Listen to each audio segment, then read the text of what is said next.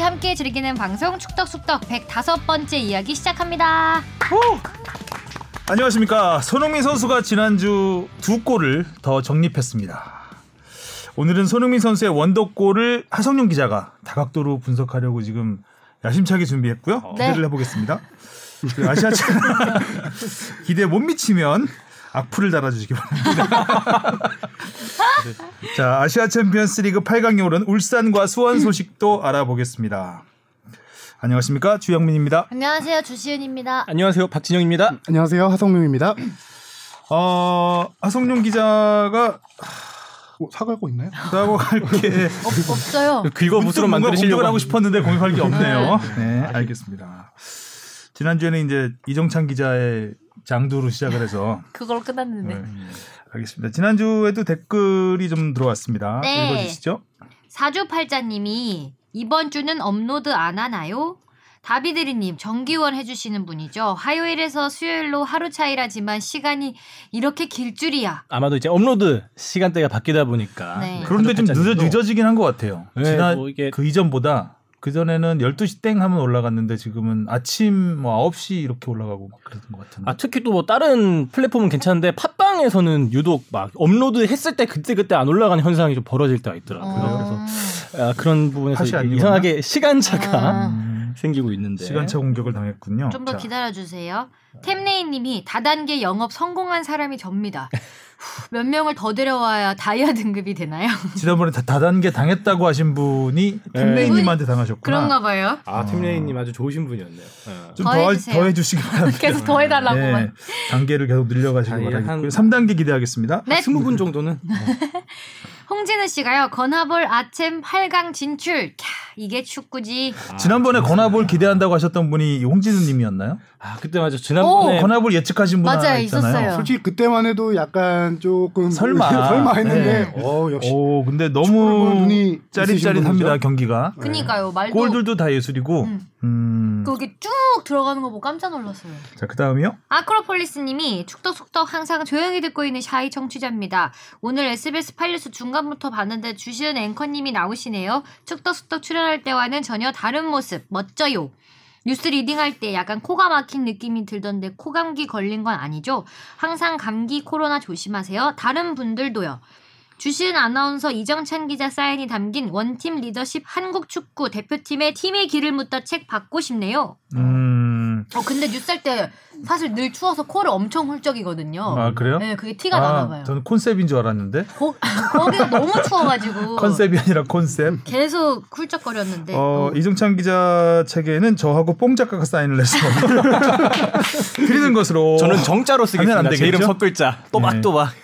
저는 인쇄해서 어, 근데 붙여드리겠습니다. 책이 아직 있나요? 그때 이제 없다고. 그러니까 몇 번 안 남았다고 어, 했었는데 컴퓨터 밑에서 몇 개 빼면 됩니다. 네. 안 그럼 제 거를 하나 어디서 찾아서 음, 그렇게서라도 드리겠습니다. 또 달려 있는 줄 몰랐네요. 한국 축구 대표팀의 길을 묻다. 그러니까 아, 이런 팀에? 부제가 이게 이 축구 이게 대표팀이 2014년 브라질 월드컵 예, 네, 홍명보 맞아요. 이전에 쓴 시절, 거잖아요. 홍명보 감독 시절 얘기죠. 그래서 맞아요. 굉장히 주로 이제 책이었는데 그래도 축덕 아니 그러니까 덕분에 책이 나온 거는 브라질 월드컵 이후일 거예요. 아, 이후에 나왔나요? 이제 그 메인 이전- 스토리 메인 스토리가 브라질 월드컵 그 과정이 감독, 예, 네, 브라질 네, 월드컵 과정이고. 준비하는 과정에 대해서 네. 쓴 책인데 결국 이제 결과적으로는 어, 결과적으로는 뭐죠? 길을, 못 찾았죠. 아, 길을 예. 찾았다. 길을 잃다. 묻다가 아니라 길을 잃다. 다음이요. 나이스 그레이드 님이 무댓글이라니 다음 편성에 저녁 시간대 8시에서 10시쯤 편성해 주세요. 라고 하시죠. 라이브인 줄 아시나 보죠? 어, 뭐 유튜브에 편성- 달린 댓글이라 네, 아마 편성? 그러신 것 같기도 하고. 업로드 네. 시간. 업로드 시간을 말씀하시는 건지 어, 좀 신경 써주시기 바라겠습니다. 보시는 분들은 또 신경 써주고 계시고. 음. 자 오늘도 라떼 출발하겠습니다. 축덕다방의 주문하신 라떼 나왔습니다.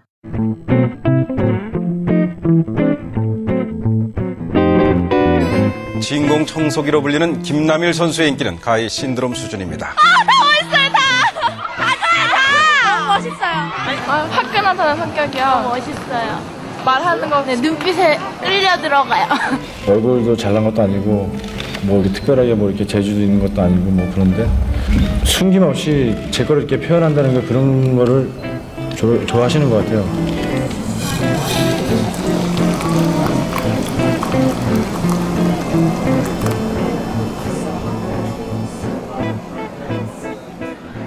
아, 김남일 선수 주바페는 기억을 해요? 네. 음, 그래도 2002 월드컵은 기억해요. 음, 지금 앞, 초등학생 때. 앞에 뭐 인트로 들으셨겠지만 난리였습니다. 정말. 어떻게 보면 2002년 월드컵이 낳은 최고의 깜짝 스타. 안정환 선수급으로 될까요? 그 이상?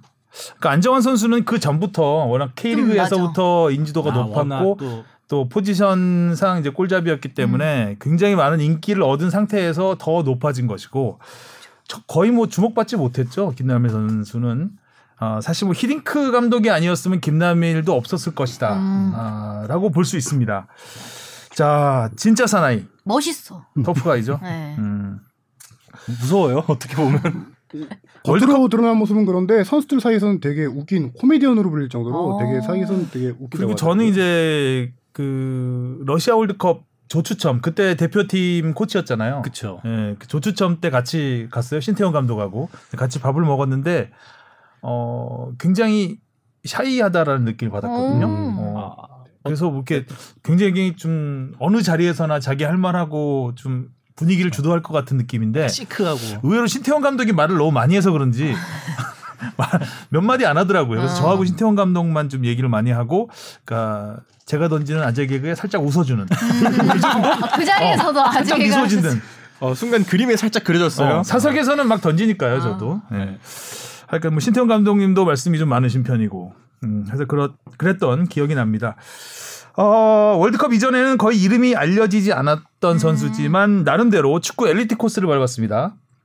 음, 축구 명문 부평고 출신이고요. 17세 대표부터 각급 연령별 대표팀에서 어, 수비형 미드필더로 오. 출전을 했습니다. 어, 청소년 선수권 우승도 아시아 청소년 선수권 우승 어, 경험도 있고요.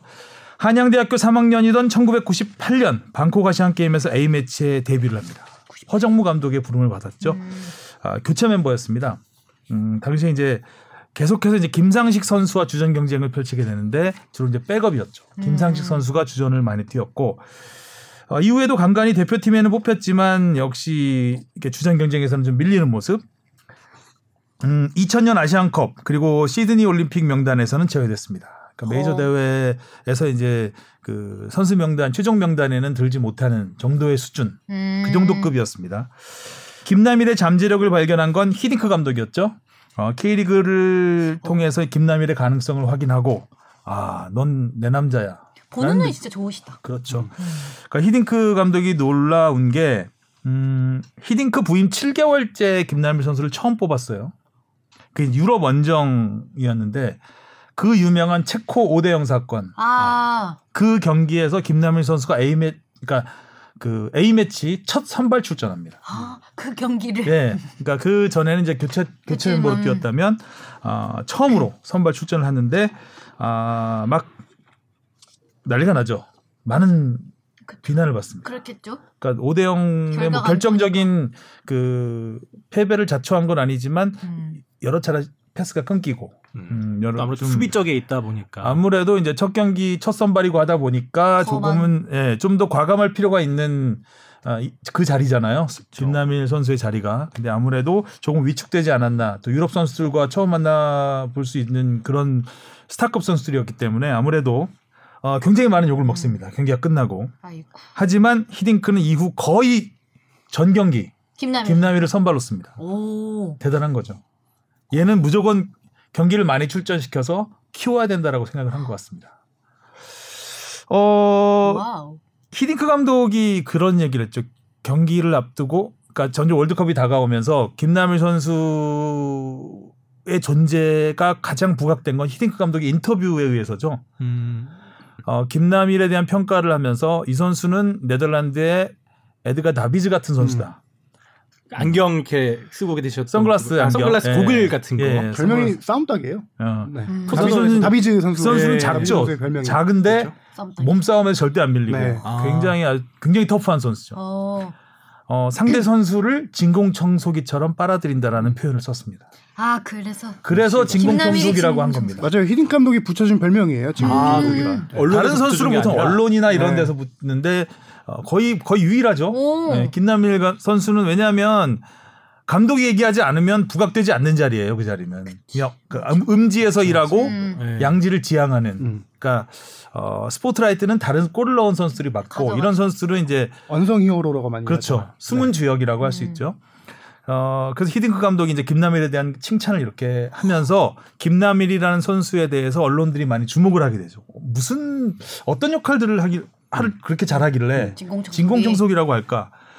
그래서 그 김남일의 활약을 다룬 그 박스 기사가 하나씩 따라 붙어요. 기사가 경기 상부 기사에는 김남일 선수의 활약상이 들어갈 만한 자리가 없거든요. 근데 수비형 미드필더 김남일이 왜 진공청소기인가에 대한 그런 그 순간순간의 활약상 음. 방송에서는 김남일 선수의 그 수비 모습만 따로 캡처를 해서 캡처가 아니라 따로 모아서 리포트를 할 정도로 이제 김남일 선수가 이제 아 상대의 그 스타 플레이어들 아 이런 식으로 괴롭히는구나 그 진가가 나타난 게 바로 프랑스와 마지막 평가전이었죠. 2002 월드- 월드컵 앞둔 마지막 월드컵 평가. 개막을 앞둔 마지막 평가전에서 지단을 상대하게 됩니다. 오. 그때 이제 지단하고 막 붙는 장면이 여러 번 나옵니다. 진짜 엄청 큰데. 그리고 지단이 결국은 부상으로 교체가 되죠. 그게 이제 김남일 선수가 지단을 다치게 했다. 지- 지단을 괴롭혀서. 근데 김남일 선수 때문에 다쳤다라고 하는데 정확히 김남일 선수 때문에 일어난 부상은 아니고요. 아마 지단이 그때 좀 노령화가 돼 있는 음. 상태에서 어, 나이가 들면 다치잖아요. 그런 그쵸. 그런 게잘 아닐까 라는 다치죠. 벤치에서 충돌은 경기 중에 많이 있긴 많이 했죠. 있었죠. 근데 그 딱. 충돌이 일어나서 다친 게 아니라 얘 뛰다가 아 못 뛰겠다 하고 지단이 음. 나온 거죠. 어, 이제 힘이 붙여가지고. 음. 그래서 여기서 또 유명한 어록을 남기죠 김남일 선수가 지단이 연봉을 얼마 받는 선수인데 어, 어? 어, 나 어, 들었던 것 같아 이거. 어떻게 생각하느냐 이런 뒤에 선수를 어. 이런 선수를 담갔다 어떻게 생각하느냐 했더니 어 제 제 연봉에서 치료비 까라고 하세요. 어, 어, 이말 들었던 것 같아. 맞아. 굉장히 유명한 와. 진짜 유명한 장난 아니에요. 유명한 어록이죠. 이때부터 이제 김남일 어록이 막 쏟아지기 시작합니다.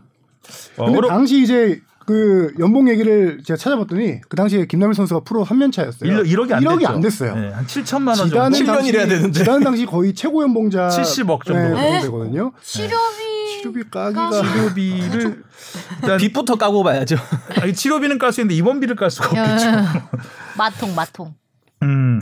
자, 제가 아, 이 얘기를 하면서 하나 좀 중간에 건너뛴 게 있는데 김남일 선수가 히딩크호에서 A매치 데뷔골을 터뜨렸던 경기가 있습니다. 어, 골을 예. 또 넣었어요. 어, 그러니까 11월에 서울 상암 월드컵 경기장 개장 경기 음. 크로아티아전에서 그 최태욱 선수가 개장 1호 골을 터뜨렸고 2호 골이 김남일입니다. 어. 이 천수의 코너킥을 얼떨결에 머리로 받았는데 음. 이렇게 딱 보고 딱 그 골문 구석을 찌르거나 이런 건 아니고 머리에 맞았는데 맞는데?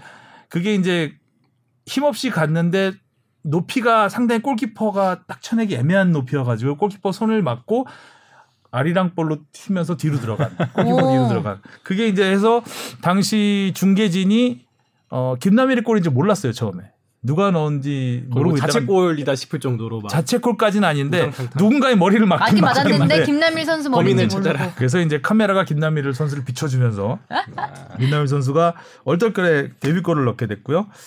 음 이렇게 해서 이제 월드컵이 시작되면서 김남일의 그 활약상은 점점 두드러지게 되죠. 왜냐하면 계속해서 스타 플레이어들을 포함한 팀들을 만나니까 뭐 포르투갈의 핀투, 이탈리아의 토티 어, 이런. 선수들을 거의 뭐 전담 마크를 하다시피 굉장히 괴롭혔죠. 그래서 그 선수들의 그 활동폭을 좁히는 역할. 그 당시에 이제 미드필더 3, 4, 3을 썼잖아요. 그러니까 중앙 미드필더 두 명이 김남일, 유상철 이렇게 썼는데 유상철 선수가 아무래도 그때는 이제 30대 중반을 바라보는 나이였기 때문에 에, 이제 수비력에서는 조금 떨어지는 부분이 있었어요. 그거를 커버해 주는 역할을 했죠. 그래서 유상철 선수가 아, 공격에 좀 더 전념할 수 음. 있는 그런 역할을 아, 해주면서 어, 한국 축구의 4강 진출에 굉장히 큰 음, 디딤돌을 놓게 되고요. 어, 8강전에서 다칩니다. 스페인전에서 이제 거친 반칙을 당하면서 다쳐서 아, 4강전에는 출전을 못해요. 만약에 4강이 출전했다면 우리가 미하일 발락한테 골을 먹었잖아요. 아, 그렇죠. 아마 아. 발락을 담그지 않았을까.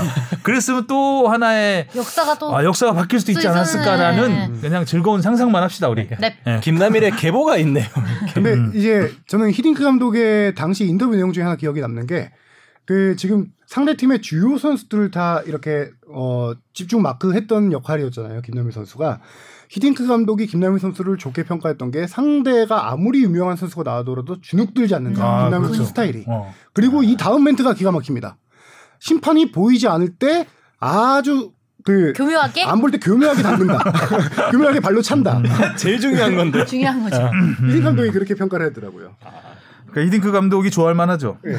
그러니까 영리한 선수네요. 투지 있는 플레이 좋아하니까요. 음. 네. 2002년 월드컵 이후에 이제 김남일 감독 뭐 프로 팀은 좀 이따가 좀 간단하게 정리를 할 텐데 어 2006년 독일 월드컵도 주전으로 출전을 했죠. 아 그런데 2006년 월드컵이 끝난 뒤에 2008년에 또 허정무 감독 허정무가 출범을 하잖아요. 허정무 회사는 또 잘 부름을 받지 못합니다. 음, 그래서 약간의 것은 이제 좀 이제 정점을 찍고 내려가는 시기라고 할 수 있겠죠. 음.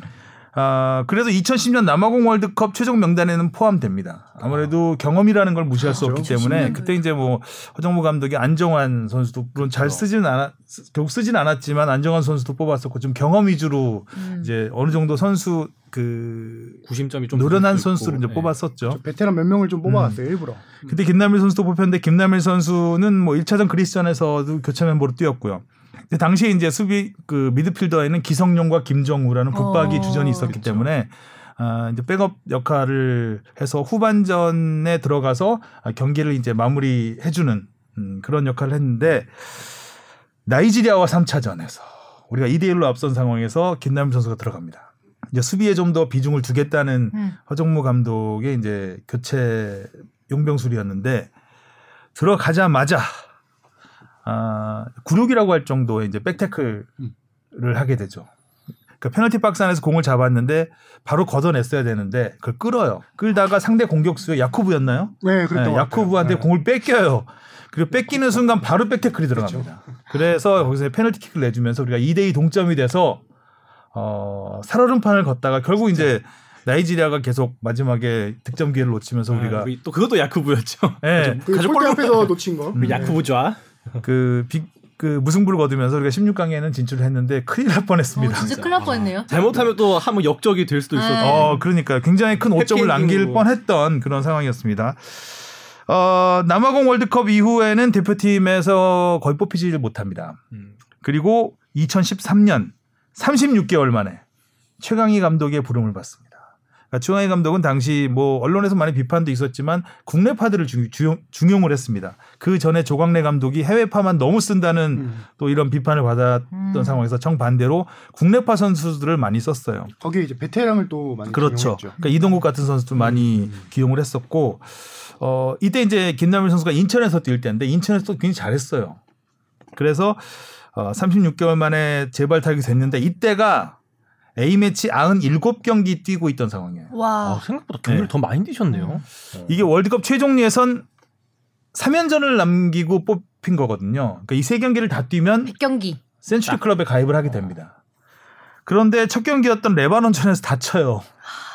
그래서 남은 못 두. 경기 우즈베키스탄전 그리고 이란전을 뛰지 못합니다. 음. 그래서 결국 A 매치 98경기로 아. 대표 생활을 아쉽게 마감합니다. 본인도 굉장히 아쉽겠다. 아쉬워했습니다.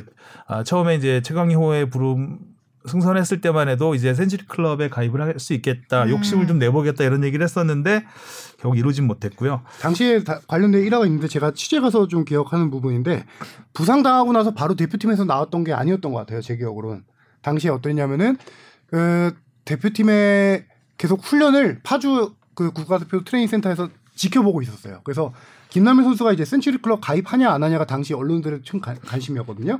그래서 김남일 선수 어디 있을까 이런 언론들이 찾다가 나중에 이제 카메라로 파주 NFC 건물 위에를 비춰보면은 거의 창문에 그 아, 런닝머신. 런닝머신 아, 런닝머신을? 거기서 아. 김남일 선수가 이렇게 천천히 걷고 있는 모습들이 막 포착돼서 음. 봤던 결국 나올까 말까 못 하, 하다가 결론적으로 어머. 못 뛰겠다라고 해서 대표팀을 종대 나온 그런 케이스였죠. 음.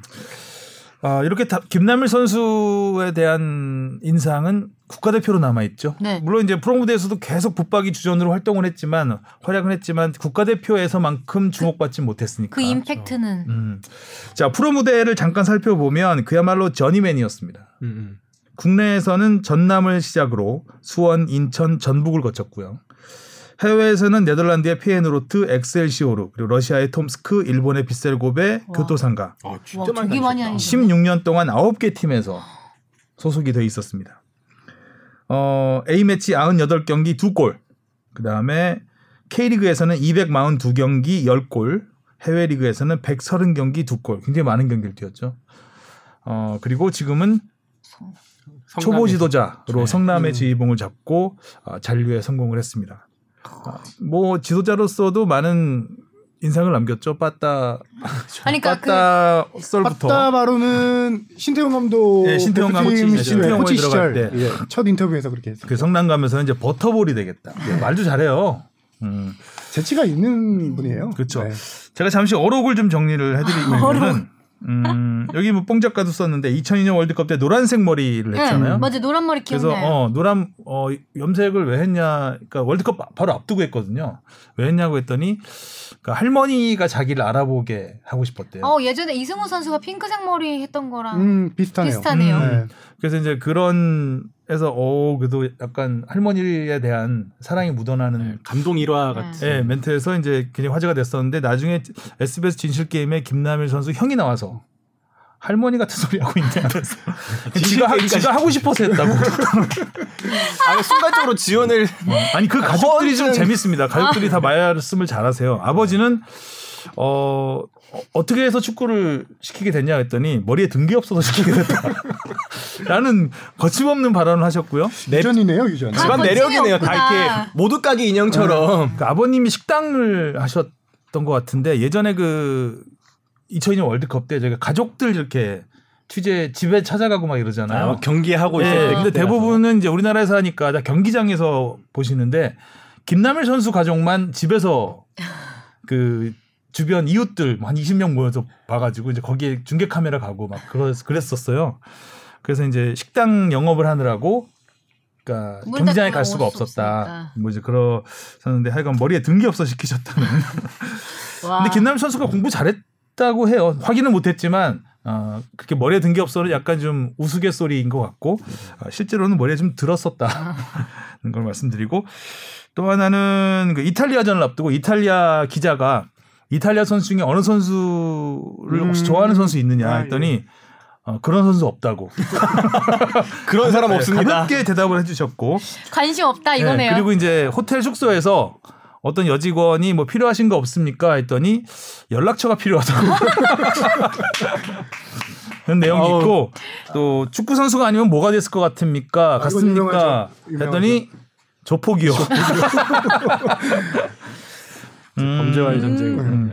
그리고 뭐 또 이제 여성 팬들한테 막 환호감 엄청났죠. 그러니까 아마 그때 인, 그 인기 조사도 하고 막 이랬었는데 안정환 선수를 꺾었어요 김남일 선수. 아, 뭐 그런 거 있던데요. 네. 올 여름 휴가에 같이 뭐 여행 맞아요, 가고 싶은 맞아요. 사람 것도 1순위 있었고. 이런 저도 거. 김남일 선수가 제일 멋있다고 기억한다니까. 아, 김남일 선수의 인기가 어느 정도였냐면은 2002년 월드컵 끝난 다음에 김남일 선수 팬클럽이 60만 정도까지 갔어요. 근데 당시에 이게 60만 이요? 척도를 비교해 보면은 서태지가 20만 명 정도였어요. 와. 서태지보다 거의 3배가 문화 대통령이 이건 축구 대통령. 김남일 서태지 팬들의 공격 기다리겠습니다. 그리고 당시 소속팀이 전남이었잖아요. 네. 월드컵 이후에 전남 구장이 거의 매진 사례가 있었고 뭐 다른 아. 구장도 보려고? 유명했죠. 광양 네, 광양이 거기다가 김나 전남 구단이 김남일 선수 전담 경호원만 한 30명을 붙일 정도였어요. 30명. 네. 어, 진짜 완전 그냥 아이돌, 인기가. 정말 대단했죠. 그 김남일 선수가 식당에서 밥을 먹고 있는데 어, 팬 한 여성 팬이 와서 사인 좀 부탁합니다. 그랬더니 밥 먹고 밥 먹. 예, 야, 그것도 건드리는 이제 거 아닌데. 유명한 일하고 또 한 여성 팬이 이제 이제 김남일 선수가 지나가는데 사랑해요, 뭐 결혼해 주세요, 막 이러잖아요. 그랬더니 김남일 선수가 너 키 몇이니? 그랬더니 170이요. 꽤 크잖아요. 그랬더니 3cm만 더 커. 그랬대요. 그랬다는 얘기도 있고. 하여간 좀 여러 가지. 음, 어록들도 많고 참 재미있는 어, 어떻게 어찌 보면 약간 만화 캐릭터 같은 음. 그런 어, 선수 생활을 했던 것 같습니다. 재미있는 라떼였습니다.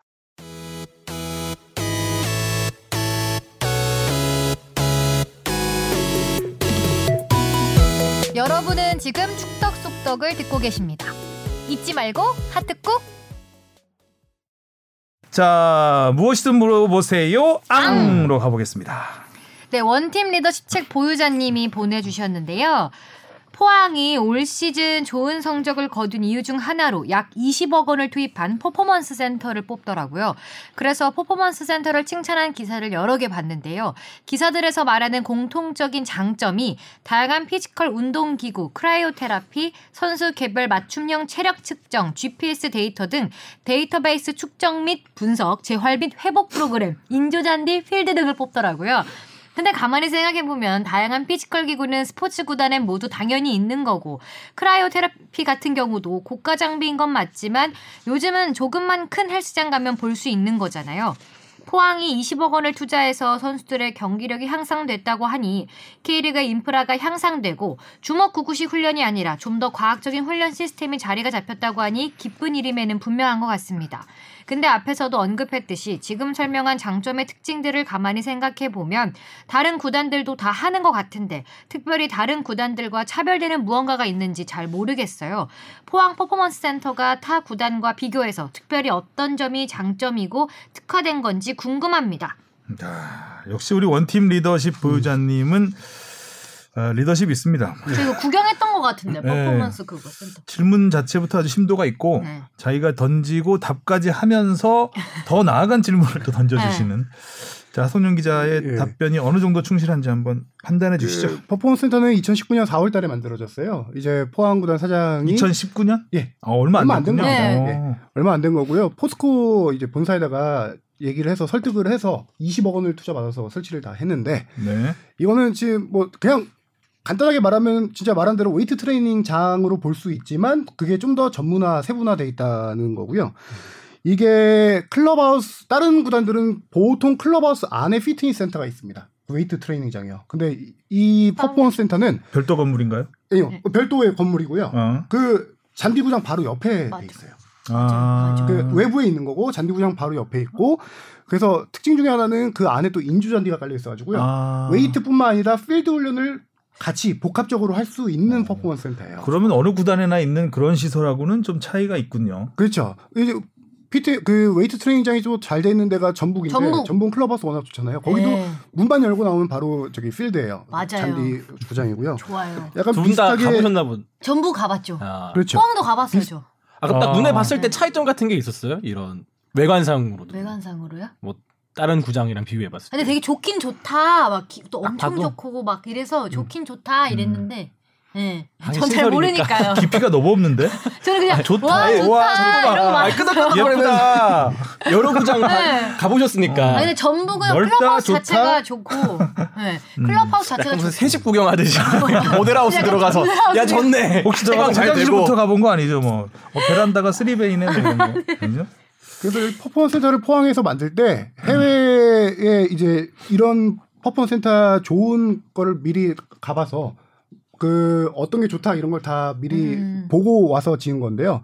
그 갔던 구단들이 뭐 미넨도 갔었고 브라질의 어. 코린치안스도 갔었고 그 다음에 제가 예전에 잠깐 말한 적이 있는데 카타르가 엄청 이런 시설에 투자를 많이 한다고 했잖아요. 음. 거기 아스파이어 재단이라고 있어요. 어린 선수들을 워낙 쫙 키우는. 음. 그 거기도 다 벤치마킹해서 지은 건데 지은 이유가 이유 중에 하나가 이제 좀 중요해요. 포항이란 팀이 예산이 많이 넉넉하지 음. 않은 그쵸. 팀이에요. 그러다 네. 보니까 매 시즌 스쿼드가 되게 약해요. 그럼 이 전력으로 최상의 퍼포먼스를 내기 음. 위해서 뭐가 필요할까라고 음. 본게 훈련. 부상 방지. 부상 음, 방지. 재활. 거기다가 체력 음. 이두 가지가 중요하다고 보고 이 퍼포먼스 센터를 기획을 하게 된 거예요. 그래서 포항이 이거를 이제 시즌 지난 시즌 후반기에 포항이 성적이 워낙 좋았잖아요 막판에. 그러면서 이제 네. 구단에서 보도자료 이 퍼포먼스 센터의 힘이 컸다라고 보도자료를 내면서 이게 좀 알려 많이 알려지게 된 건데 그 당시 이제 포항으로부터 받았던 자료를 좀 설명해드리자면은 퍼포먼스 센터가 생기기 전과 후에 부상 발생 상황을 좀 비교한 게 있어요. 음. 물론 전제 조건이 있어요. 시즌이 27경기로 줄어든 건 있어요. 음. 근데 그걸 감안하더라도 지난해 39건 부상이 발생했는데 선수단에 올해는 25%가 줄어든 29건이 발생했다는 거예요. 근데 여기서 이 건수만 뿐만 아니라 부상 부위가 중요한 거예요.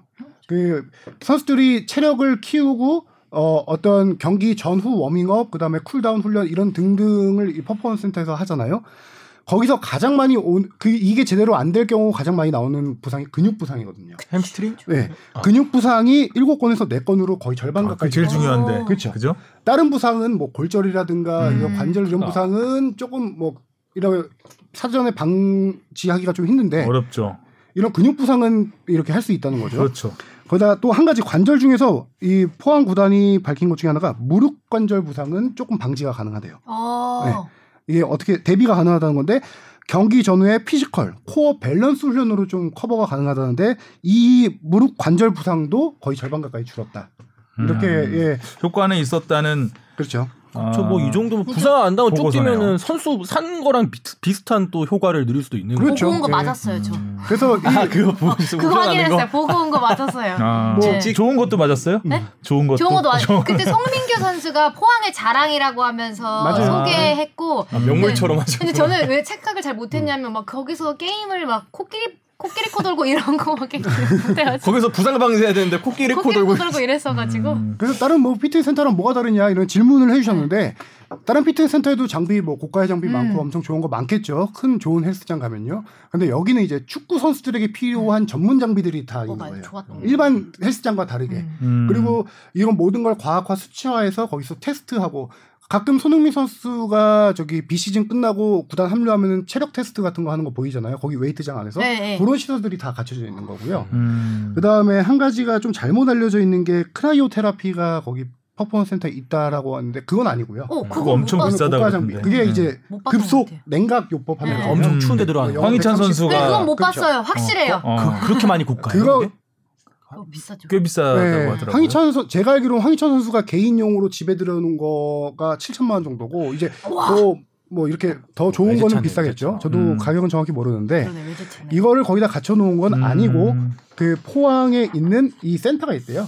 아. 업체가 있는 거죠. 거기에 아, 선수를. 이제 보내줘서 그걸로 이제 그 피로와 통증 회복에 좋은 효과가 이게 훈련이거든요. 음. 훈련이라기보다 치료라고 해야겠죠. 그 네. 추운데 어떻게 아, 또 이렇게. 들어보니까 포항 선수들이 부상이 많이 없었던 것 같기도 해요. 뭐 팔라시우스 선수 잠깐 부상 입고 그렇긴 했었는데. 그렇죠. 1588이 해체된다는 얘기도 있던데. 어, 네, 맞아요. 1588은 해체가 유력하죠. 음. 예.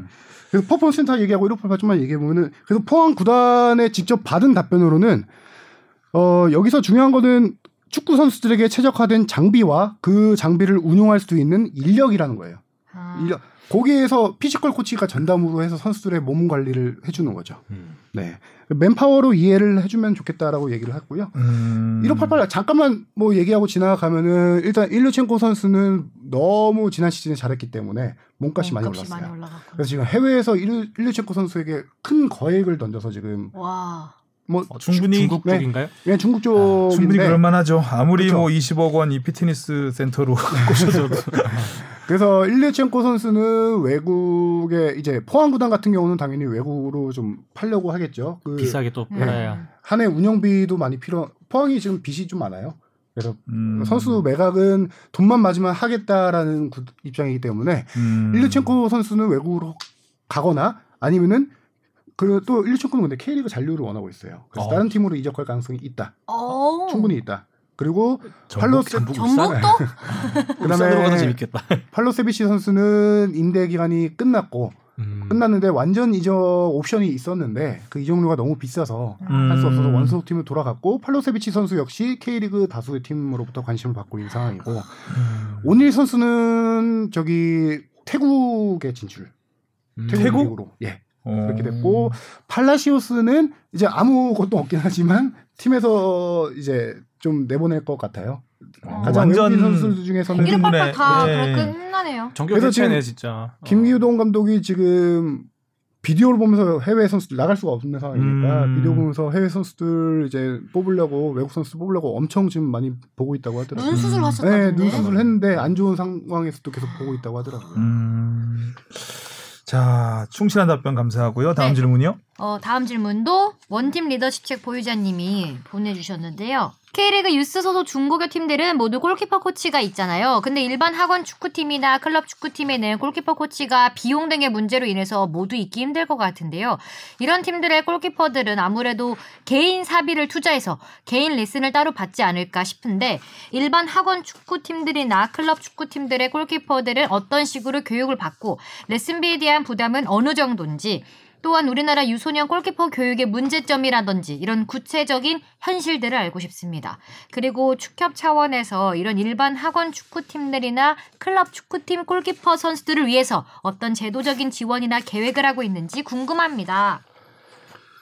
K리그 유스팀이나 일반 학원 축구의 골키퍼 코치를 반드시 도와야 된다라는 규정은 없습니다. 네, 없고요. 없는데 일단 K리그 유스 팀들은 12세, 15세, 18세 세 개의 팀을 운영하는데 18세 팀들은 규정은 없지만 다 골키퍼 코치를 운영하고 있어요. K리그 산하 유스 팀들은요. 그리고 15세 팀 같은 경우는 있는 팀도 있고 없는 팀도 있고 거기 12세 같은 경우는 거의 없는 편이 많죠. 12세는 좀 8대8 위주로 하기 때문에 그리고 어 주로 이제 산하의 골키퍼 코치가 없는 팀들 같은 경우는 방법이 두세 가지가 정도가 있을 수 있는데 18세 팀 코치가 잠깐 와서 좀 선수들 봐주는 경우도 있고요. 아. 아니면은 감독의 역량에 따라서 감독이 골키퍼 코치를 잠깐 잠깐 초빙해서 이렇게 좀 어. 레슨을 받게 해주는 그런 건데 문제가 이게 물론 당연히 골키퍼 코치를 두지 두면 좋겠지만 두지 않는 거는 비용적인 측면이 크겠죠. 코치는 팀에서 이제 그 월급을 다 줘야 되는데 어 이제 그 어린 선수들을 축구할 때 보통 학부모들이 돈을 많이 돈을 내서 그거를 코치들의 월급을 주거든요. 뭐 학교에서 나오는 것도 일부 있겠지만요. 근데 골키퍼들은 워낙 선수들이 많지가 않아요. 그러다 보니까 학교에서 골키퍼 영입할 때 이런 비용들을 면제해주면서 영입하는 케이스가 좀 많습니다. 어... 그러다 보니까 예를 들어 골키퍼 3명이 한 팀에 있다? 그러면은 단순 계산으로 한 명당 100만 원씩 내 해서 300만 원 해서 골키퍼 코치를 영입해서 주면 되긴 하는데 골키퍼 코치 아, 골키퍼 선수들을 다 비용 면제해서 영입한 케이스가 많다고 했잖아요. 반면에 필드 플레이어 선수들은 학부모들이 돈을 일부 십시일반해서 내죠. 그걸로 코치의 비용을 대는데 그 필드 플레이어 돈까지 해서 골키퍼 코치를 기용하기가 조금 부담스럽다. 이게 좀 말하기 음좀 되게 안타까운 현실 중에 하나죠. 그래서 제가 잘 아는 골키퍼 K리그에서 뛰었던 지금 은퇴한 선수인데 이 선수한테 한번 물어봤더니 자신은 대학생 때까지도 골키퍼 코치가 없었다라고. 음, 그렇죠. 최근까지 뛰었던 분이. 네, 최근까지 뛰었던 선수인데 프로에 와서 처음으로 골키퍼 코치의 코칭을 받았다. 음, 이 정도로 얘기할 정도로 지금 골키퍼 그 코치 없이 훈련한 선수들이 그래도 예전에 비해서 많이 나아진 게 이제 사교육 시장이 꽤 있어요. 예전에 비해서. 지금 뭐 은퇴한 김용대 선수도 골키퍼 아카데미 같은 걸 운영하고 있고요. 제가 예전에 잠깐 취재 갔던 건데 지금 수원의 골키퍼 코치인 김봉수 코치도 용인에다가 아카데미를 따로 열었었고 지금 하는지 안 하는지 는 모르겠네요. 골키퍼만 양성하는 골키퍼만 아카데미? 양성하는. 아. 어, 근데 그래서 그렇죠. 참 거미손 학원. 좋은 골키퍼들이 계속 많이 나오고 있는 게 그러게 그런 거. 따지는데 네. 우리나라 골키퍼의 음. 나라다 뭐 이런 말 되게 많이 하잖아요. 예. 네, 그렇게 이제 사설에서 좀 교육을 받는 케이스도 꽤 있는데 그럴 경우 비용이 정확하진 않지만 제가 듣기로는 1회에 뭐 10에서 15만 원 정도라고 들었고요. 어, 골키퍼 코치가 이렇게 많지 않은 이유 중에 하나가 골키퍼 출신 감독 보신 적 없으시죠? 그쵸. 네, 코치도 많고 일단 그 라이센스 자체가 좀 달라요. 음. 아, 우리는 보통 이제 지도자 강습회에서 자격증 딸 때 뭐 D 코스부터 시작해서 D, C, A, B, A, P 코스까지 다 많이 들어봤잖아요. 네. 음. 골키퍼 코치는 그 코스가 다른 게 일단 C 코스까지는 필드 플레 필드 코치랑 똑같은 교육을 이수해야 됩니다. 그리고 C 코스가 있는 상황에서 골키퍼 프로그램이 따로 있어요. 어. 레벨 1, 2, 3가 있는데 3가 되어야지 저기 일반 모든 팀을 할 수 있고 국가대표까지 할 수 있거든요. 어. 그리고 코스가 좀 다른 문제도 이- 있고 뭐 그러다 보니까 골키퍼 코치 강습에 참가하는 사람도 많진 않고 그러다 보니까 인력도 많이 부족한 게 음. 사실이라고 하더라고요. 어렵네. 골키퍼 그렇죠. 골키퍼 코치가 저 때도 당연히 없었고요. 그 학교에서 사실 뭐 그 감독도 학교 감독도 그러니까 축구 전담 감독 지금은 전담 감독이 있는 팀들이 마- 대부분 있는데 우리 때는 이제 체육. 체육 선생님이 그렇죠. 아. 네, 체육 선생님이 이제 한 분은 축구. 축구부, 한 분은 아이스하키 부 뭐 이렇게 맡고 하셨는데 그래서 이제 아이스하키에 쓰는 용품을 이제 수업 교실로 갖고 들어와서 사랑의 매로 쓰시는 분들이 좀 있으셨는데 골키퍼 코치는 그야말로 저희 때는 언감생심이었죠. 음. 그리고 보통 축구를 시작하면 골키퍼, 그러니까 필드 플레이어로 안 되면 골키퍼로 전향하는. 그냥 뭐 체격 좋고. 그렇죠. 예, 보통 이런 수순이었기 때문에 골키퍼는 아, 골키퍼만을 위한 양성 그 아카데미가 있다는 것도 많이 발전한 거죠. 그렇죠. 음. 그리고 또 지난번에 이정찬 기자도 얘기를 했지만 골키퍼가 이 라인이 네, 학벌 학연이 좀 세잖아요. 네네네. 음, 그래서 그 부분에 있어서도 아, 우리나라 골키퍼 이 교육, 양. 예, 교육 시장이라든가 그런 교육 시스템이 아, 제대로 자리 잡지 못하는 하나의 또 어, 그런 환경이기도 하고요. 알겠습니다. 자 질문 메일은 어디로 보내주시면 되죠? 네, fb 골뱅이 sbs.co.kr로 여러분 많이 보내주세요. 네. 자 이제 메인 테마로 가보겠습니다. 어허. 손흥민 선수. 네. 어, 지난주 내내 뭐, 그. 뉴스의 중심을 장식을 했습니다. 그렇죠. 두 골을 넣었는데, 아, 유로파 리그에서 라스크린츠전에서 한 골을 넣었고, 그래서 32강 진출 확정이죠. 네. 그 다음에 또 바로 아스날전에서 기가 막힌, 기가 막힌 결승골을. 넣었습니다. 진짜 오랜만에 소리 지르면서. 그렸습니다. 와. 음, 이제 리그 10호 골, 네. 예, 그리고 워낙- 시즌 13호 골. 아, 이 골에 대해서 이제 이- 하성룡 기자가 여러모로 이게 뭐 어디 분석을 했습니다. 뉴스 보니까 막 그래픽 팡팡팡팡. 네. AI의 영역을 침범하시려고. 아니, 이거 주로 이제 이게 그 그래픽 분석하고 하는 건 정찬 선배가 있을 때 많이 하는데 이번 주 휴가라서 지금이 또- 예. 기회다. 음, 통계적으로 예전에 한번 이정찬 기자가 기대 득점이라는 네. 이 통계를 얘기를 했었는데 그때 얘기했던 기대 득점은 이제 손흥민 선수가 지금까지 토트넘 데뷔 후에 에, 넣었던 골들 그러니까 이런 것들을 그 슈팅 이런 것들 다 입력했을 때 올 시즌에 몇 골 정도를 넣을 수 있는지 기대 득점이었습니다. 근데 오늘 이제 하성준 기자가 준비한 거는 손흥민 선수만 본 게 아니라 그러니까 프리미어리그의 전체 선수들이 그이 위치에서는 네. 이 위치에서는 그 득점 확률이 어느 정도 정도 될까? 아, 그거에 대한 통계를 한번 어, 어제 들여다봐서 제가 아이템으로 했고 오늘 좀 자세히 알아보자고 했거든요. 한번 들어보죠. 그 정확히 말하면 expected 골이라고 해서요. XG라고 표현을 하는데 이게 이거에서 어, 한국말로 하면 기대 득점치 뭐 정도 되겠죠. 그 골 기대값이라고 할 수도 있고 그 선수의 어, 플레이 특성 같은 것들을 좀 아까 앞에서 설명드렸지만 이 위치에서 골대와의 거리, 각도, 그다음에 골키퍼 위치, 선수들의 수비 위치 이런 것까지 다 분석한 빅데이터예요. 그게 프리미어리그 전체에 이제 쌓여 있잖아요.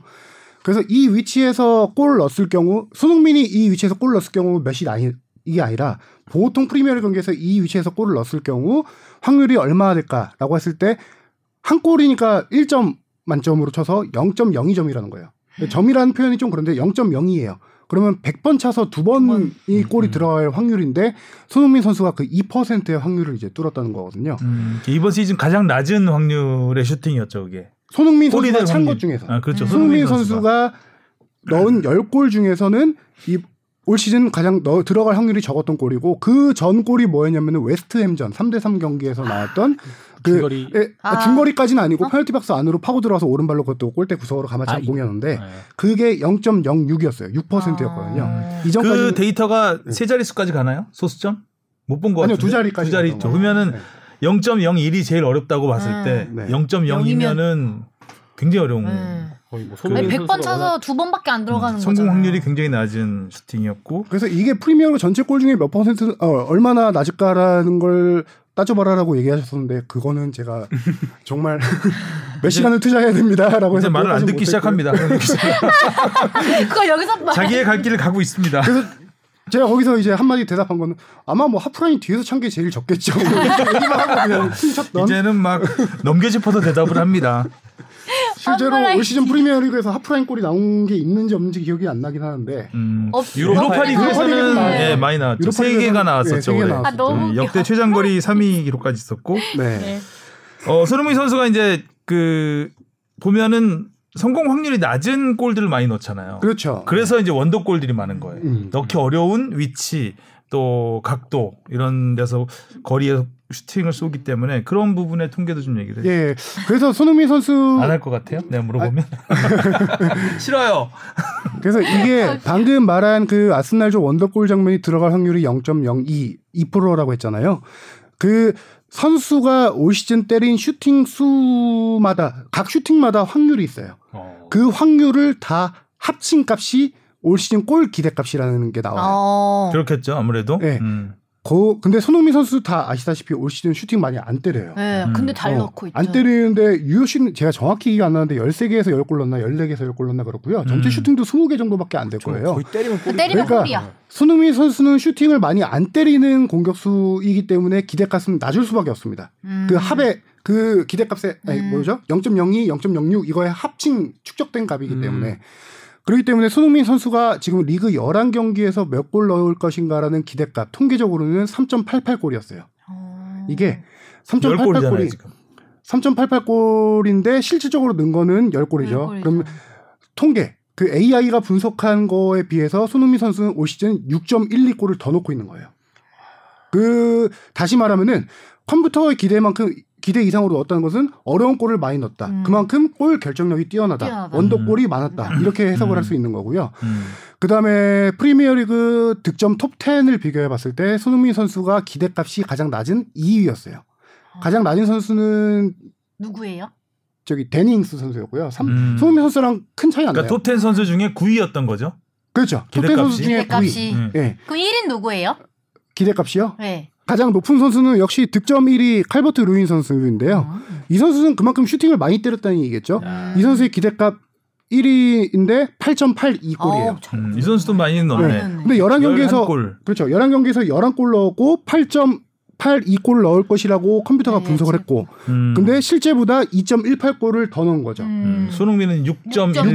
6.12골을 손흥민 더 넣고 이 선수는 2.18골 넣어서 이 선수가 기대값 대비 그러니까 자기가 골 넣은 거에서 빼기 기대값 하면 그 차이가 나오잖아요. 음. 손흥민 선수가 6.12로 압도적인 1위고요.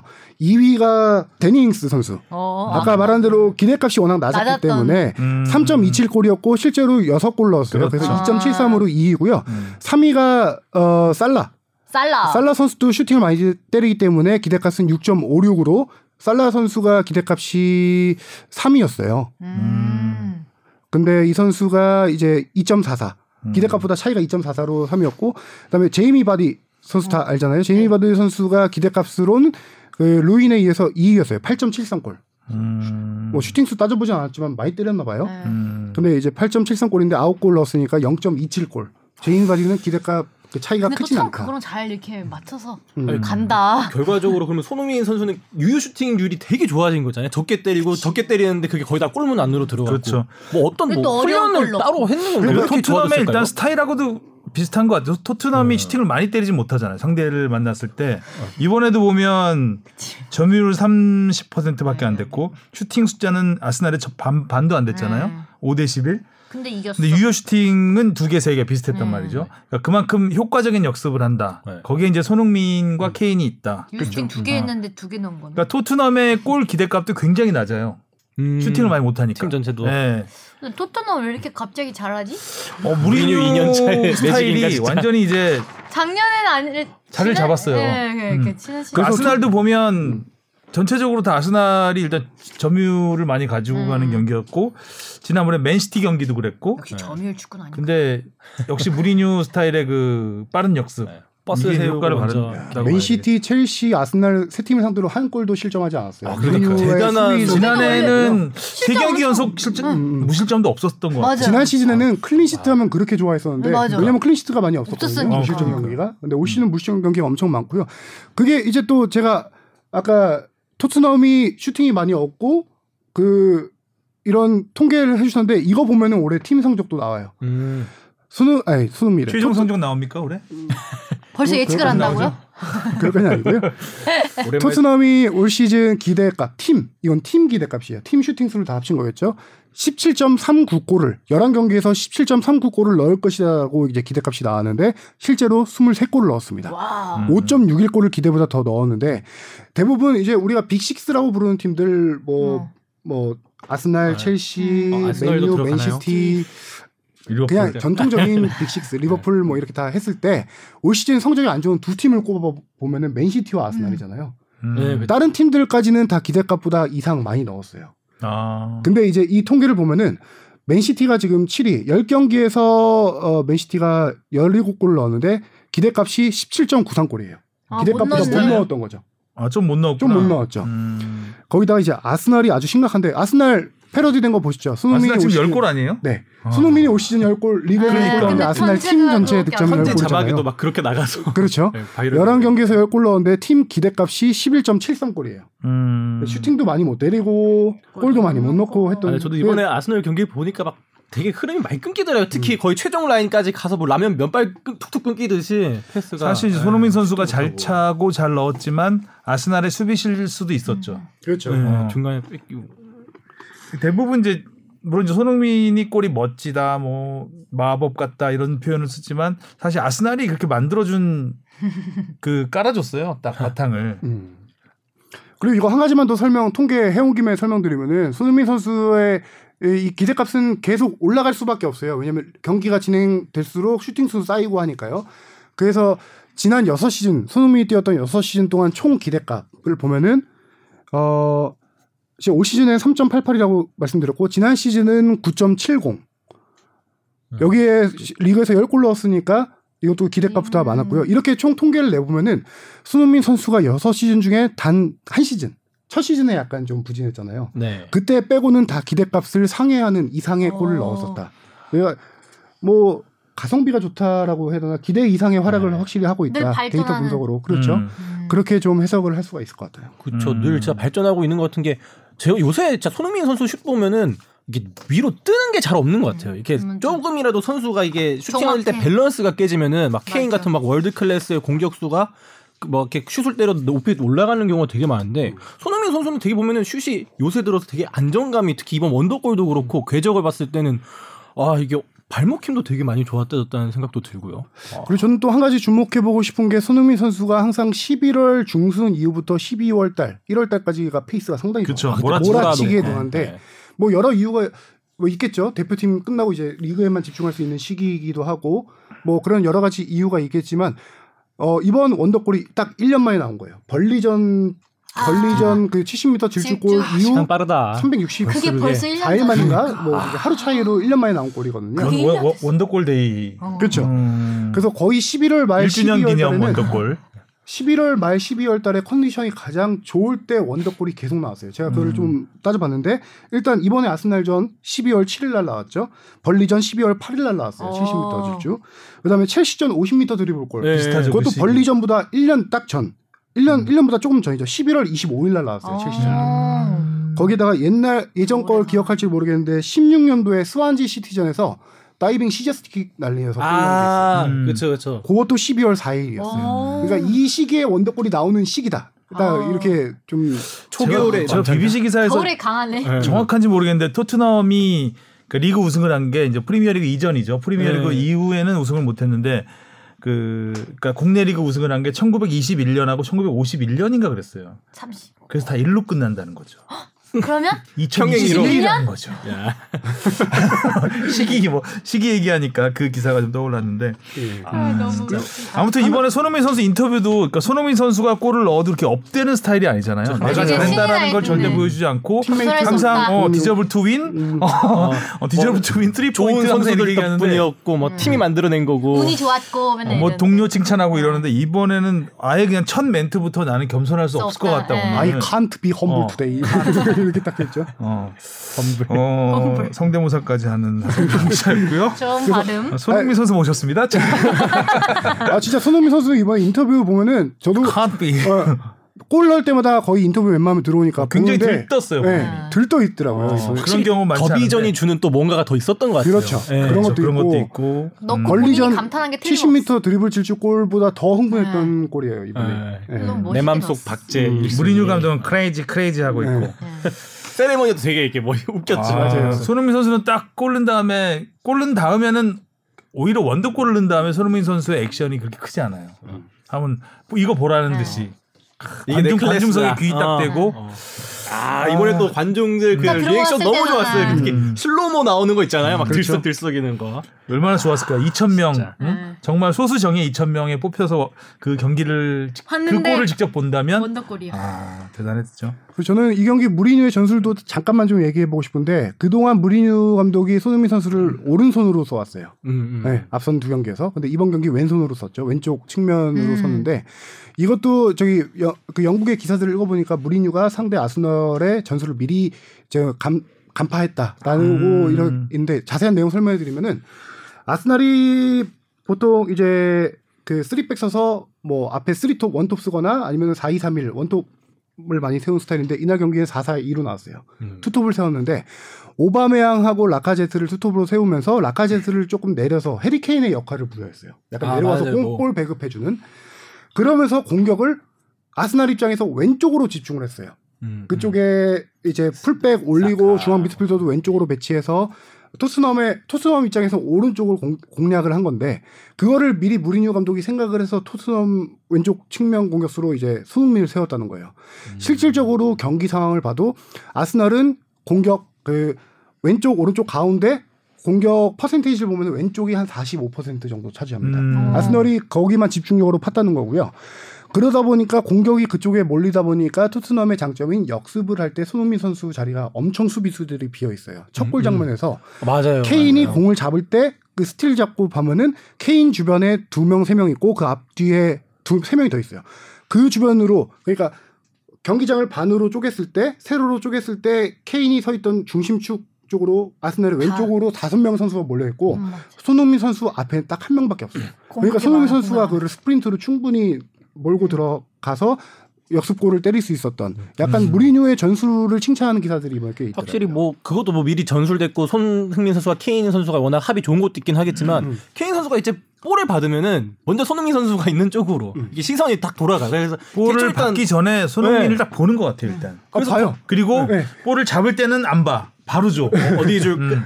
아 요쯤 얘가 뛰고 있을 거야. 그렇죠. 그리고 네. 딱 주면 손흥민이 낚아채서 가고. 사실 그래서 케인 선수가 물론 패스를 잘 주는 것도 있긴 한데 막 그렇게 고퀄리티의 패스가 아님에도 불구하고 이제 워낙 짜여져 있는 뭐 이런 패스 타이밍이나 손흥민 선수의 스피드가 있다 보니까 그런 볼도 다 잡고 이런 좋은 슈팅이 다 나오는 것 같아요. 음. 그래서 또 그런 것도 있어요. 수, 어, 무리뉴 감독이 이 선수비 후역습 전술로 많이 하잖아요. 근데 지금 올 시즌에 강팀들을 거의 다 잡고 있습니다. 그렇죠. 그, 그 강팀들과 대결해서 어, 특징이 뭐냐면은 손흥민 선수가 되게 전반 초반에 골을 많이 터뜨립니다. 맞아요. 음. 이게 무리뉴의 전술이라고는 어, 그러네. 분석도 있는데요. 정리해보면 아스날전 전반 13분이죠. 맨시티전 전반 5분이에요.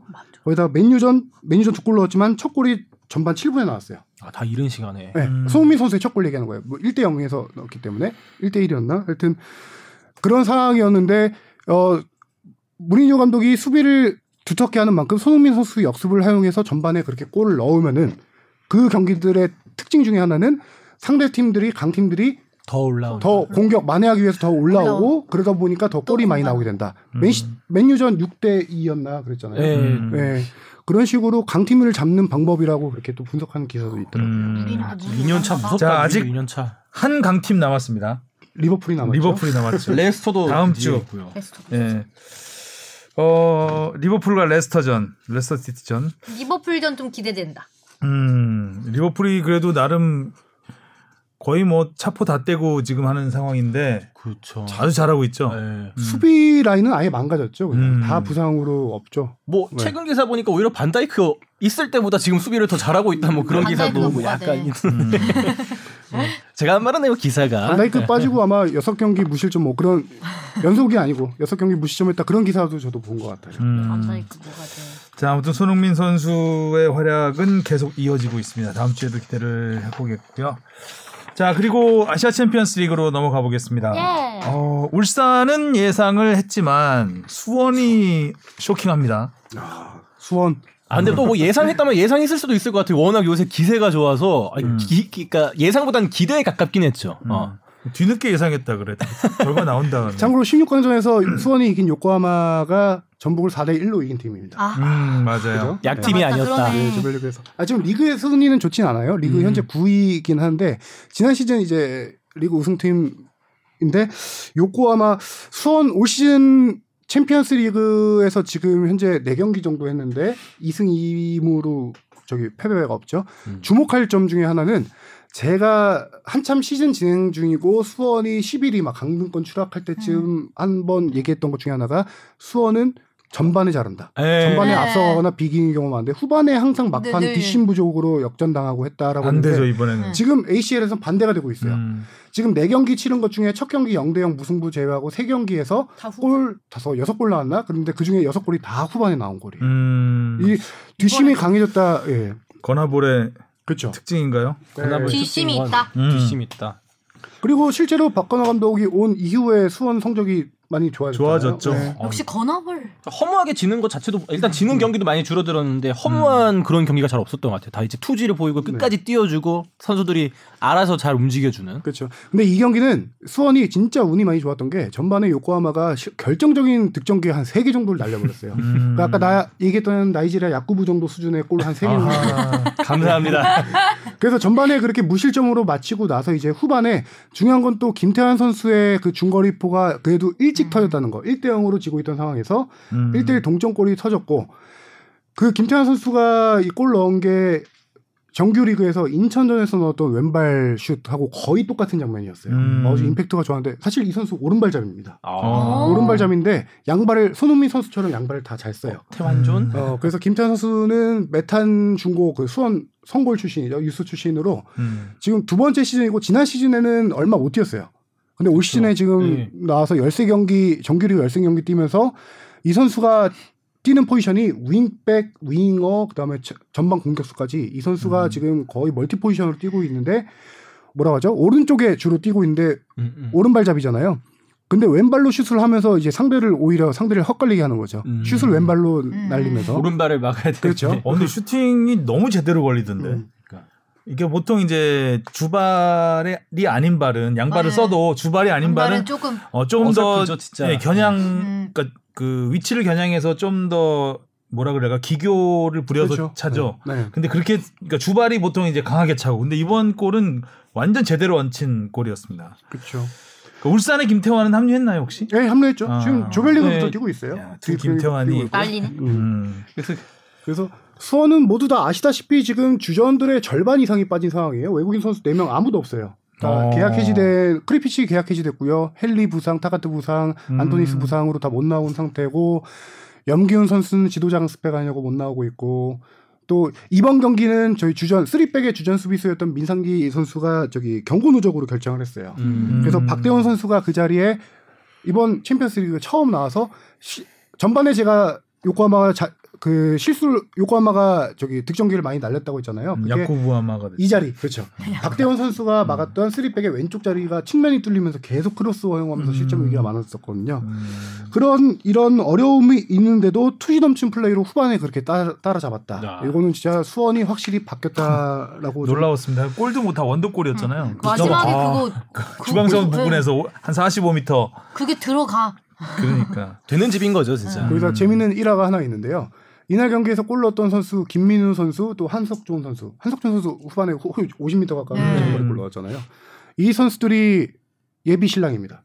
아, 세 선수. 아. 12월 말쯤에 셋다? 세 선수 다? 아니, 김민우 한석종 그리고 한 명 더 있는데 김태환은 아니고 아, 김태환은 어린 선수고요. 많이 어린 선수고. 언젠간 결혼할 테니까 예비 신랑이죠. 아니요, 네. 합시다 그냥 예비 신랑 트리오로 합시다. 어, 나도 예비 신랑 할래요. 그래서 결혼하는구나. 네. 아 미드필더 최성근 선수. 세 명이 다 올해 12월 말에 결혼 예정되는데 어. 원래는 11월 달에 하려고 했대요. 근데 아. ACL이 11월 달로 끼어들면서 12월 달로 밀었는데 예상 외로 선전을 하면서 지금 또 결혼식을 또 미뤄야 될 위기인 거죠. 아, 이렇게까지 갈 줄은 몰랐다. 왜냐면은 들어오면 또 2주 어차피 자가 뭐 하객, 하객도? 별로 없을 텐데 코로나 때문에. 그런 상황이기도 하고 2주간 자가격리를 해야 돼요. 그 날짜가 되나요? 아. 그러니까 지금 어 제가 알기로는 크리스마스 시즌에 결혼하는 걸로 알고 있는데 음. 지금 자가격리하면은 안 돼서 미뤄야 될 가능성이 있는데 아. 어 그냥 웃자고 하는 소리로는 마음속으로 결혼식 위해서 빨리 떨어졌으면 하는 바람은 없겠죠 당연히 없는데 무슨 소리를 하십니까 지금? 공교롭게도 예비, 신부 주시은 아나운서 앞에서 사람들 진짜 결혼하잖아. 결혼을 어, 앞 공격 나한테 결혼을 앞둔 예비 신랑 두명 김민우, 한석종이 나란히 골을 넣으면서 팀을 8강으로 이끌었다는 거. 아, 어, 근데 이렇게 닥쳐서 결혼식을 밀어, 밀어도 되나? 뭐 상관없나? 밀어야죠. 뭐. 네. 그렇네. 아, 진짜. 아, 그리고 이제 울산은 어쨌든 뭐 K리그에서 못한 우승의 한을 풀 수 있는 절호의 기회를 잡았는데 어 대진이 나왔죠. 울산 현대와 베이징 베이징 베이징 궈안 그다음 비셀 고베를 만나게 됩니다. 수원 삼성은 그래도 두 팀이 K리그 팀끼리 안 만난 게 너무 그렇죠. 다행이에요. 조추첨한 음, 건데 음. 다행이고 울산 같은 경우는 저기 지난주에도 잠깐 얘기를 했었잖아요. 윤빛가람 선수의 활약에 대해서. 아, 네, 예. 뭐 리그에서 몇 골 못 넣었는데 지금 챔피언스리그에서 네 리그 네 골인가? 골인가요? 네. 네 골인데 벌써 네 골. 네. 야, 울산 경기를 보는데 스쿼드 제가 지난번에 한번 말했잖아요. 스쿼드가 음, 두꺼운 스쿼드가 이번 이번에 드디어 음, 챔피언스리그에서 나오고 음. 있다. 김태환, 원두재, 정승현 선수가 조별리그 초반에 안 뛰고도 그렇게 승승장구를 했고요. 어, 지금 16강전에서도 김태환, 정승현 선수가 원두 아, 원두재 선수랑 김태환 선수가 후반에 교체 투입됐어요. 음. 정승현 선수 아예 뛰지도 않았어요. 음. 아끼고도 멜버른을 조금 좀 쉽게 봤다라는 생각도 드는데 그 선수들을 아끼고도 지금 3대 0 완승을 음. 거뒀는데요. 역시 이 경기는 윤빛가람 선수가 직접 골 넣은 건 없지만 세 골에 모두 다 관여했어요. 음. 첫골 맞아요. 장면에서 윤빛가람의 슈팅이 수비 맞고 나온 걸 비욘 존슨이 밀어 넣었고 두 번째는 원두재 선수의 헤딩골은 헤딩. 프리킥으로 해줬고 세 번째 골도 코너킥이었거든요. 근데 윤빛가람 선수가 지금 네 골 2도움 인데 비욘 존슨도 두 경기 연속 두 골씩 넣으면서 4골 1도움으로 지금 둘이 득점 공동 있어요. 4위인가 올라가 있어요. 어. 여기서 중요한 거는 지금 방금 말했다시피 스쿼드가 워낙 좋다 보니까 울산엔 골 넣은 선수들이 많아요 지금 보면은 비욘준스 윤빛가람 4골씩 음. 넣었죠. 원두재 1골 1도움 김인성 2골 2도움 준희호 2골 1도움 이상원 1골 1도움 1도움 발음 넣네. 김기희 박정인 1골씩. 지금 어, 울산이 17골 넣었는데 ACL 팀 전체 1위에요 음. 2위 팀이 아까 수원한테 진 요코하마 15골인데 아. 예, 울산이 지금 경기당 거의 뭐 2.4골씩 넣으면서 아예 전체 1위를 달리고 있고요. 울산 좀 좋은 성적 거뒀으면 그러니까 지금. 계속해서 이제 시간이 갈수록 아까 뭐 김태환 선수도 합류하고 뭐 음. 기사 보니까 음. 조현우 선수도 곧 합류할 거라고 스쿼드가 이제 지금도 이제 잘하고 있는데 더 두터워지니까 음. 어 기대가 더 생기게 되는 것 같아요. 음. 지금 조별리그랑 16강전에서 5승 1무 했는데 16강전까지 6연승 중이네요. 음. 근데 그 1무가 뭐였냐면은 2월 달에 열렸던 이번에 아, 재개되기 첫 전에 경기. 열렸던 아, 첫 경기였어요. 첫 경기. 아. 그 이후로. 지금 11월 계속 달에 ACL 재개한. 이후로는 전북한테 진 다음에 계속 이기고 있는구나. 그렇죠. 이기고 있구나. 예. 정국이란 음. 뭐가 있나? 그래서- 여기 우리 뽕 작가가 김도훈 감독의 용병술 적중. 어떻게 생각하십니까? 아 이거는 어, 뭐 너무 단편적인 얘기긴 한데 맞는 거에 어차피 원두재 선수, 투입된 선수 둘 다. 후반에 교체 투입된 선수들이 넣었으니까 음. 네. 영병술 적중. 네, 단편적인 뽕 작가 해석 아 저는 뭐 맞습니다. 네. 요새 울산 경기 보면은 뭐 다른 포지션 뭐 골 넣는 선수들도 있고 뭐 아, 중원에서 뭐 원두재나 윤빛가람 선수들 되게 잘해주고 있는데 전 좌우 풀- 풀백에도 진짜 눈이 많이 가더라고요. 그러니까 원, 왼쪽에도 뭐 박주호 선수 있었고 지난 뭐 홍철 선수도 있었고 뭐 오른쪽에는 설영우 선수랑 김태환 선수가 많이 뛰어주고 있는데 생각해 보니까 대한민국 우리 국가대표 아 대한민국 클럽팀 중에서 국가대표가 국가대표급이죠. 네. 양쪽 다 책임져 주고 있으니까 사실 어, 전북도 사실. 양쪽 윙백이 국가대표급을 데리고 있으면서 그렇죠. 굉장히 네. 그 그쵸. 공격 적인 축구를 할 수 있었는데 지금 이제 김진수 선수 떠나고 갔으니까. 이용 선수 다쳐버려가지고 전북은 이제 탈락을 했고 네. 울산이 지금 점점 좋아지는 것 같아요. 갈수록. 네, 울산은 이제 제대로 선수들이 조직력도 맞고 음. manpower도 나오고 하는 것 같고요. 그 mentality 자체도 확실히 그런 winning mentality로 많이 주 앞에 갖춰지고. 좀 약간 늦지 않았나는 표정. 그 내년 시즌을 기대하면 되는 거예요. 시즌 끝나가는데 너무 막 근데 우리가 울산의 공격력에 주목했지만 지금 수비력도 대단한 게 아까 말했다시피 수비의 핵이잖아요. 정승현 선수, 김태환 선수, 원두재. 그 선수들이 초반에 빠지고 나중에 들어왔지만 빠지고도 지금 전 경기에서 5실점밖에 안 했어요. 어. 와. 조현우 골키퍼도 빠진 상황에서. 음, 근데 이제 다음 상대가 조금 세죠. 베이징 궈안 김민재 베이징 궈안. 선수가 있는 팀인데요. 음, 베이징은 넘으면 음. 넘어서 우리 K리그 팀끼리 4강을 진짜, 딱 채웠으면 좋겠습니다. 네. 카타르에서 갖는 K리그 팀 간의 음. 경기. 지금 아시아 챔피언스 리그를 주목하고 있는 K리그 한 팀이 있죠. 대구입니다. 아, 지금 수원이 올라가나 마나에 따라서 만약에 우승을 하게 되면 대구의 챔피언스리그 진출이 좌절되죠. 못 나가게 음, 되죠. 음, 음. 네, 수원에게 진출권이 넘어가니까요. 그렇군요. 음. 자, 이렇게 챔피언스 리그까지 알아봤습니다. 그리고 뭐 간단하게 오늘 새벽 있었던 메호대전 아, 예, 호날두가 하면 이겼다. 호날두가 페널티킥으로 두 골을 넣으면서 날두 날두. 저는 그 경기 하이라이트로만 하이라이트. 봤는데 부폰이 정말 잘하던데요. 아 부폰도 아직까지 뛰고 있군요. 어, 아, 부- 메시 슈팅이 괜찮았는데 다 막았어요, 그거를. 음. 부폰 부폰. 부폰이 나이가 한 마흔 한둘 됐거든요. 네, 아. 대단해요, 하여간. 그 이벤투스가 여하튼 지난번에 이제 호날두 없을 때 홈에서 네. 졌잖아요. 근데 이번에 원정에서 3대 0으로 크게 이기면서 조 1위로 16강에 가게 됐고 7, 8년생이네요. 7, 8년생 한국 나이로 43. 42, 43. 한국 나이로 많으세요. 음. 아무튼 부폰의 경기가 아마 리그에서는 잘 못 나왔는데 이 큰 경기에서 역시 그렇죠. 네. 어, 이름값을 했습니다. 호날두도 뭐 진짜 챔피언스리그의 사나이답게 또 어, 페널티킥의 사나이. 페널 챔피언스리그 말고 페널티킥 페널티킥의 사나이로 약간 아, 좀 위치를 내리기로 하고요.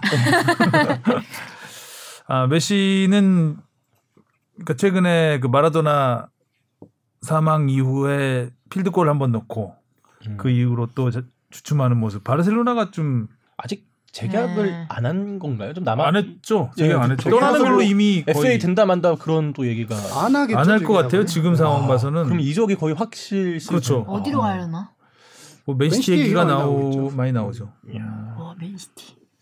태업인가? 그럴 수도 있죠. 그- 그럴 수도 있죠. 그러니까 약간 그 뭔가 의욕은 떨어졌을 거예요, 음. 많이. 네. 뭐 동기부여 같은 게 별로 안 될 수 있으니까. 그러니까. 사직서까지 동기가 냈는데 떠났잖아. 그 동기부여가 안 돼. 안 되지 안 음. 되지 맞아.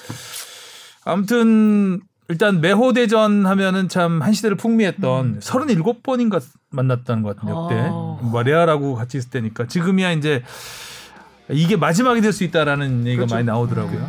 음.